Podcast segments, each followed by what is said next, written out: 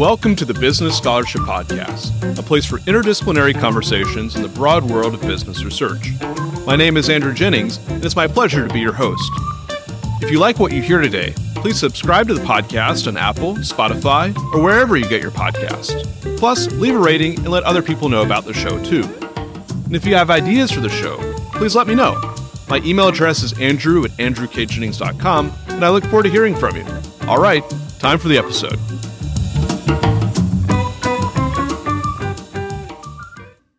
Our guest today is Martin Sybblis, Associate Professor of Law at Emory University. We'll be discussing his new article, Corporate Law as Decolonization, which is forthcoming in the UCLA Law Review. I'll add a link to the article in the show notes for the episode. Martin, welcome to the Business Scholarship Podcast. Andrew, thank you for having me. It's a real pleasure to be here with you.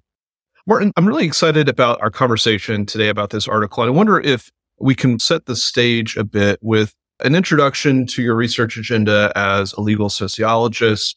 And in this paper, you introduce an economic dilemma faced by countries between independence and decolonialization on one hand and continued colonial dependence on another. And this is an economic dilemma as you frame it.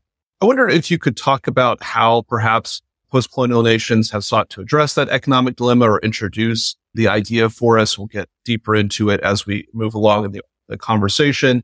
And what countries or regions do you focus on in this article? Thank you for that question, Andrew. Let me begin by maybe situating my work, my larger research agenda, and then I'll address that question in particular. My work focuses on how communities that seek legal reform for purposes of economic growth conceive of these reforms and utilize them in their daily lives, in their social lives. And so I'm looking at the relationship between economic growth legal reform, social relations. And I typically look at these relationships in a post-colonial setting. And that's because newly independent countries or territories that exist in the post-colonial era are seeking economic growth as a way to sustain themselves. And so one of the questions that I've come across as a, legal sociologist is whether economic growth is more than just economic growth. We're concerned subordinated or historically subordinated communities. What else are they trying to achieve? The problem of post-colonial life is perhaps one of expectations and reality. The expectation, generally speaking, if you look at the literature, is that previously colonized, enslaved people would have arrived at a time where they could control their societies, their economies. Colonizers would have left departed their shores. They would uh, achieve more inclusive societies, communities within the country or territory that were historically separated or excluded from mainstream life would be incorporated. And they would have a greater international voice, specifically a seat at the UN and a place to voice your concerns and contribute to the international economy or contribute to shaping the international economy. The reality is that the type of colonialism that they experienced impacted uh, development trajectory that they had in the post-colonial era. And so you had many countries, uh, African countries, Caribbean countries that lacked the institutions, certainly the resources to sustain themselves. And so they enter the post-colonial period still dependent or now newly dependent on wealthy countries, some of their former colonizers to help them economically in particular. And this is where institutions like the IMF and the World Bank have played a role in lending to these countries, but also in dictating or maybe insisting on certain domestic policies. So the conundrum is one of legal independence, sovereignty, but then this practical dilemma of going it alone and requiring outside assistance and that assistance coming with conditions or terms. And I focus in on the small islands of the Caribbean. In full disclosure, I'm from one of them, Jamaica, and I look at their struggles because their struggle is particularly acute in that they're small.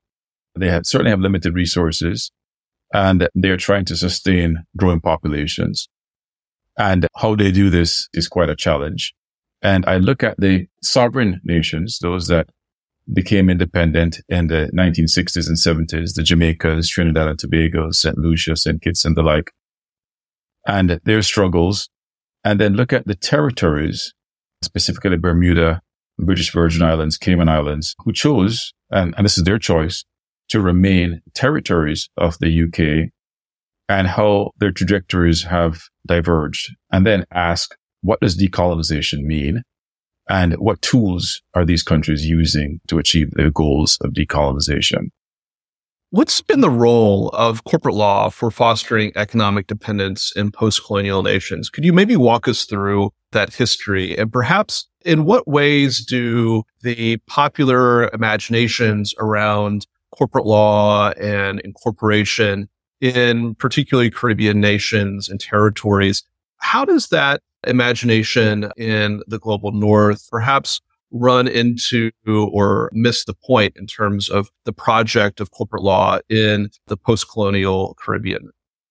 As a general premise, I think we'd all agree corporations are vehicles for economic growth, economic prosperity. Corporations are a way of using the funds from those with resources in our society in a way or in, a, in an enterprise that can use those funds, those savings in a productive manner. So by creating a well-developed corporate law regime, places like Delaware, but also the islands of Bermuda, Cayman Islands, British Virgin Islands, they attract firms who want to incorporate and pay fees for the privilege of incorporating or legally residing in their jurisdiction. Now, just to situate or do these parallels, business scholar Hal Weitzman recently wrote a book, maybe a year or so old now, titled What's the Matter with Delaware? and suggests that without its incorporation and corporate law franchise, Delaware would not be as successful as it is. In fact, it would be in financial trouble. Places like Bermuda, BVI, British Virgin Islands, and Cayman Islands are using a similar strategy to Delaware. But I am suggesting that the stakes are a bit higher for them. They are trying to attract firms to incorporate, thereby earning revenue from the fees. And in so doing, use those revenues to take care of their populations and become independent of other jurisdictions, other countries, unlike places like Jamaica and others who may require more assistance. Now, it's a very straightforward argument. It's not so much that corporate law in itself is a magic thing that somehow makes society better, but it is a vehicle that these small jurisdictions with limited resources, things that they can produce and export can use because they do have sufficient capacity to make rules that are attractive, but perhaps limited capacity to do other things that are more labor intensive or extract. And so they're pursuing that path similar to Delaware. The concern, and this is one that I have addressed in prior work, is that what is seen from the outside is simply a race to the bottom, a concern that these jurisdictions are producing corporate law, corporate rules that are probably more manager and director friendly and less concerned with shareholders and, and other constituents. There are arguments to be made for that. I don't get into those arguments in the paper. Instead, I'm saying, let's look beyond race to the top, race to the bottom, just for a minute. If we can cabin that argument for a little bit and ask ourselves, what are the social consequences here for at least the community where these rules are being made? The question is then, are they better off for having attractive corporate laws? And my friends and colleagues, Will Moon, Christopher Bruner have talked about the success of places like Bermuda, Cayman Islands, British Virgin Islands in the international economy. And the question is, are these countries better off than they would have been had they not pursued this path? And would they have the kind of self-sufficiency. And I'll give you a quick example. Bermuda has a, a GDP per capita of over 100,000 US dollars per year. And they are a territory of the UK. And we can talk about that relationship in a little bit. Whereas Jamaica, probably yeah, the largest English speaking uh, island in the Caribbean and uh, certainly a sovereign nation from 1962 has a GDP of somewhere about 5,000 or so US dollars per year, depending on the source you, you look at.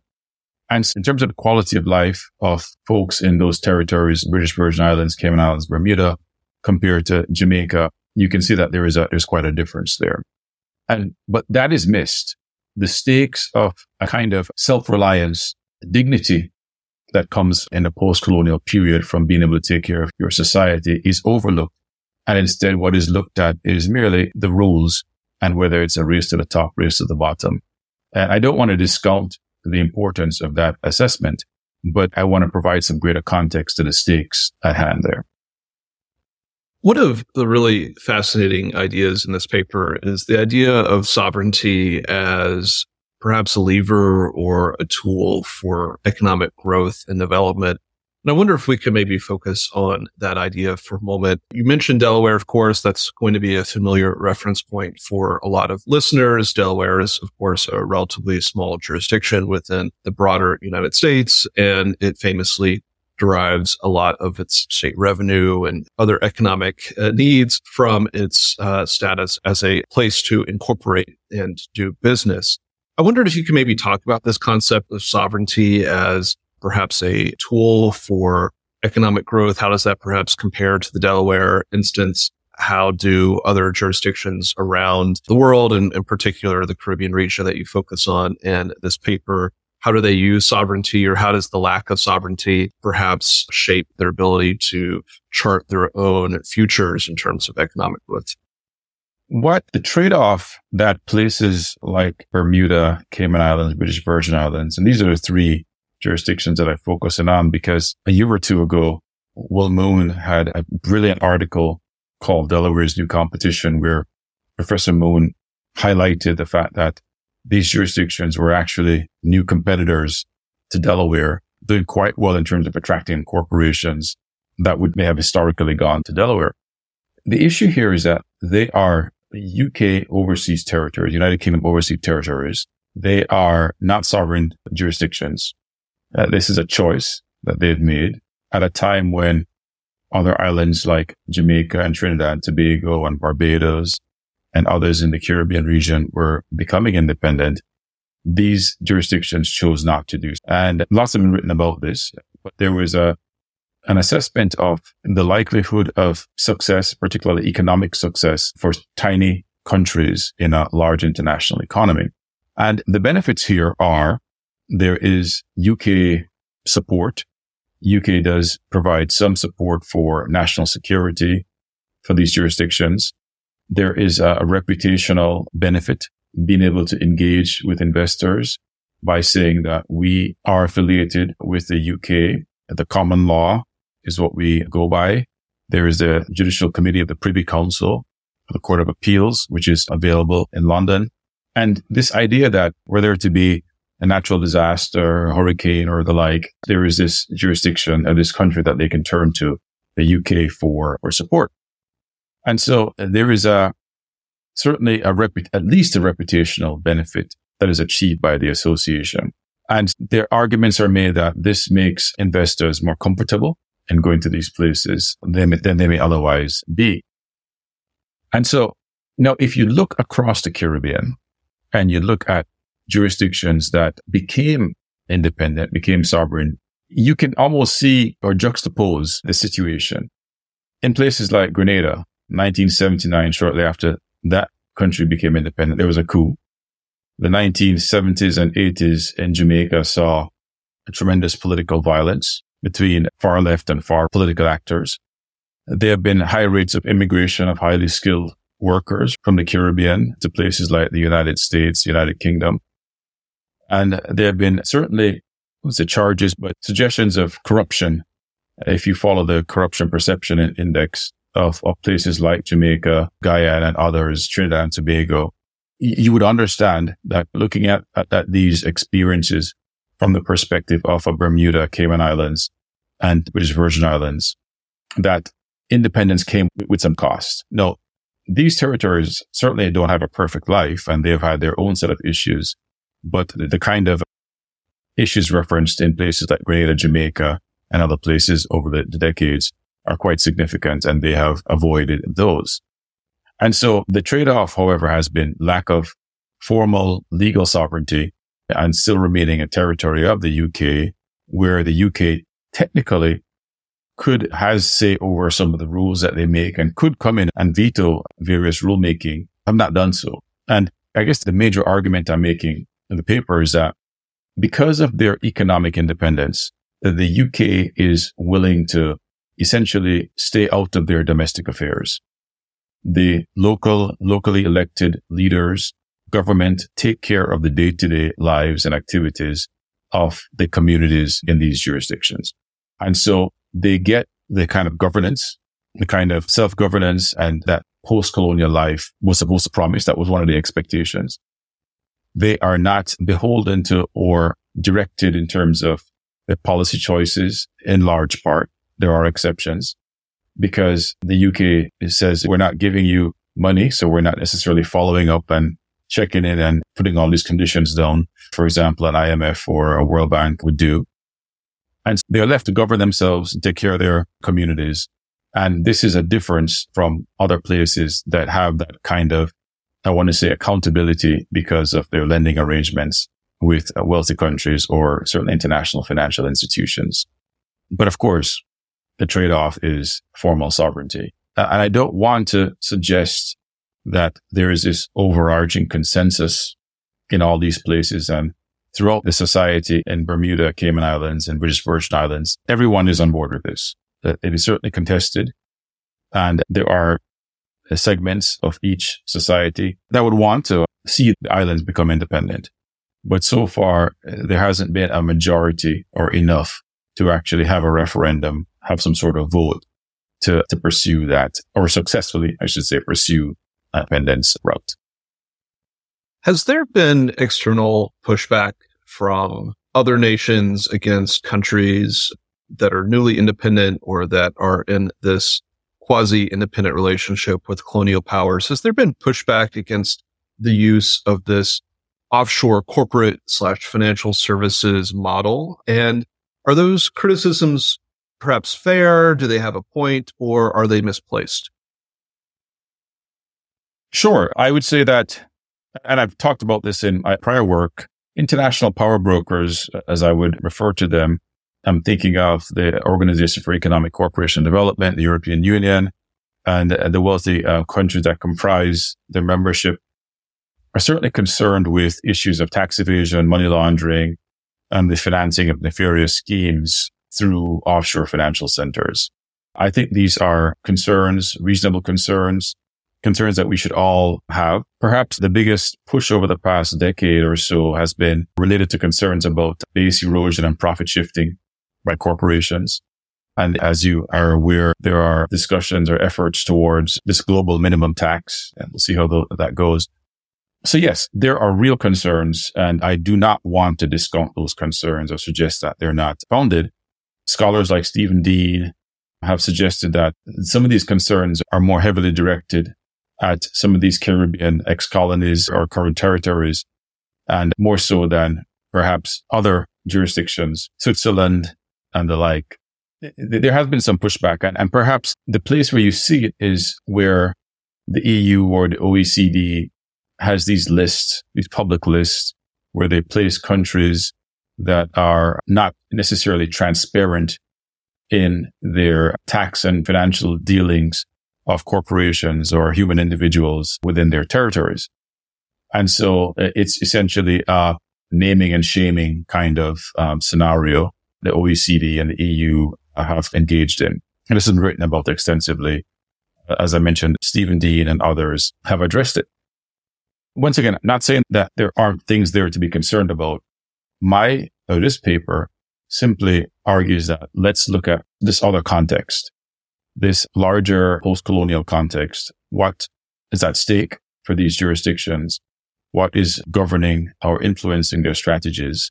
And let's at least have a discussion about alternatives, maybe least harmful ways of addressing the concerns that we have about tax evasion, money laundering and the like, real concerns, while at the same time finding ways to assist these uh, smaller jurisdictions to achieve the kind of economic growth and self-reliance that they seek without imposing immense cost on their economies.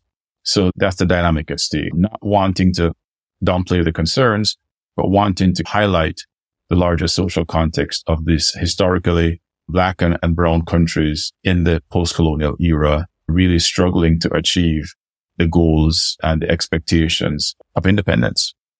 We've had this conversation a bit in reverse in some ways. The paper is offering, in a lot of ways, a theory of corporate law and its intersection with the Uh, and we've started the conversation by talking about a lot of specifics, a lot of concrete developments and issues. I wonder if perhaps we could step back for a moment and talk more generally. I wanted to give you an opportunity to maybe talk a little bit about, particularly given your background as a sociologist, in addition to being a legal scholar, to talk a little bit about your theory that you advance in this paper about the role of corporate law in decolonialization.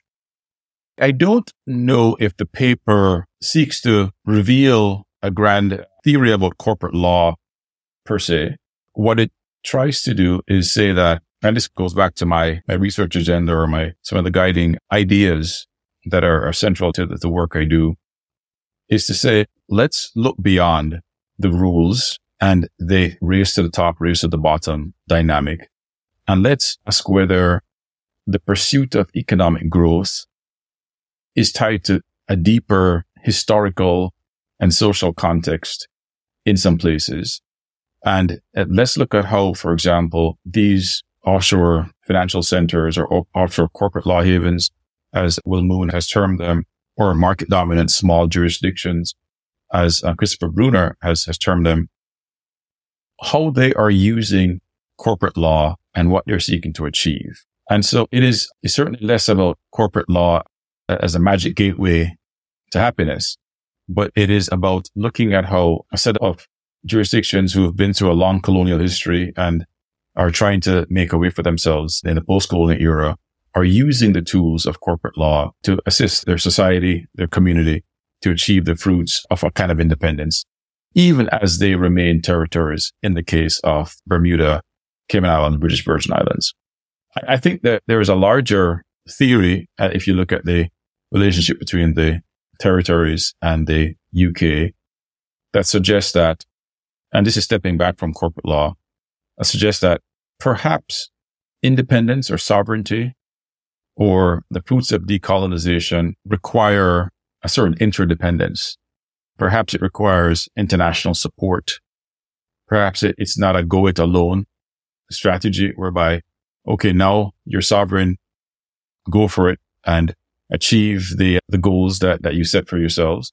It is something that we should all have a stake in and should all be helping these places to achieve.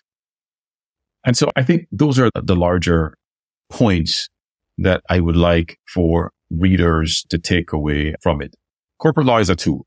And as I mentioned in the paper, it is not a tool that all post-colonial or jurisdictions or territories can use.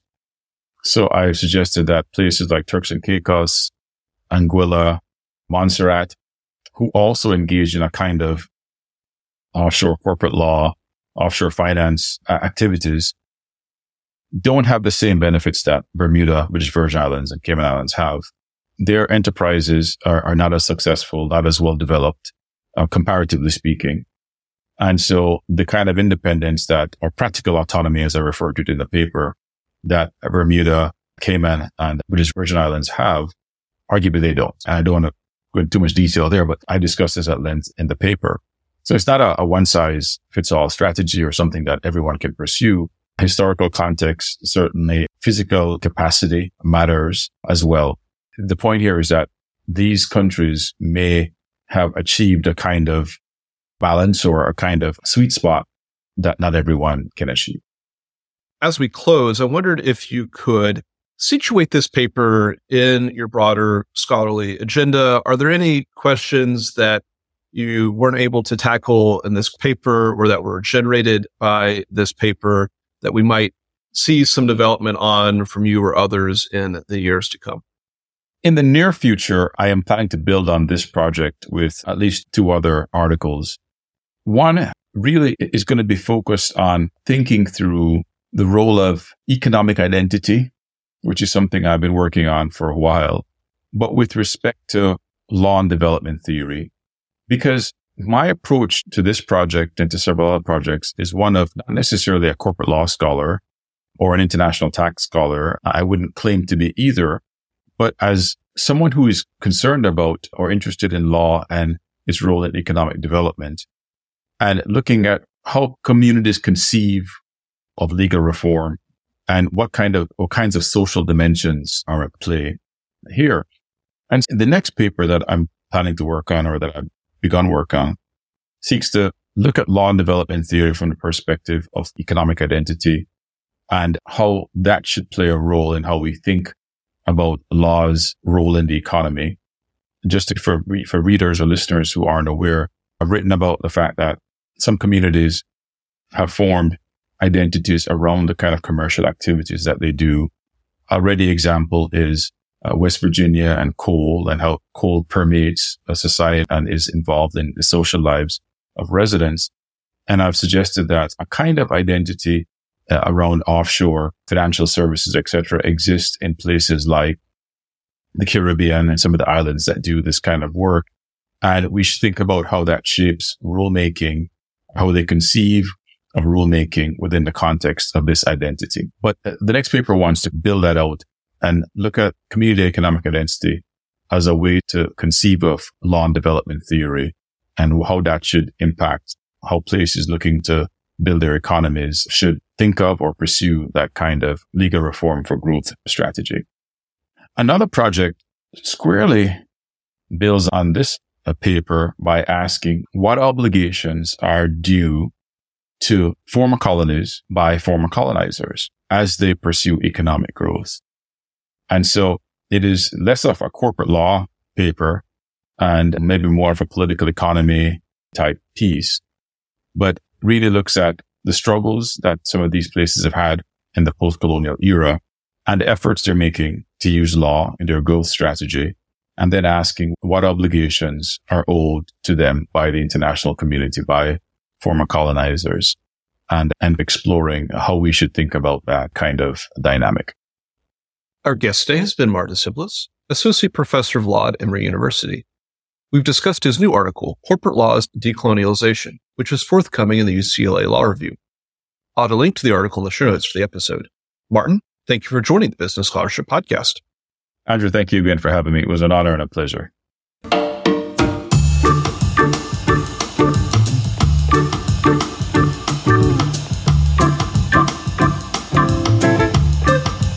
Thank you for listening to another episode of the Business Scholarship Podcast.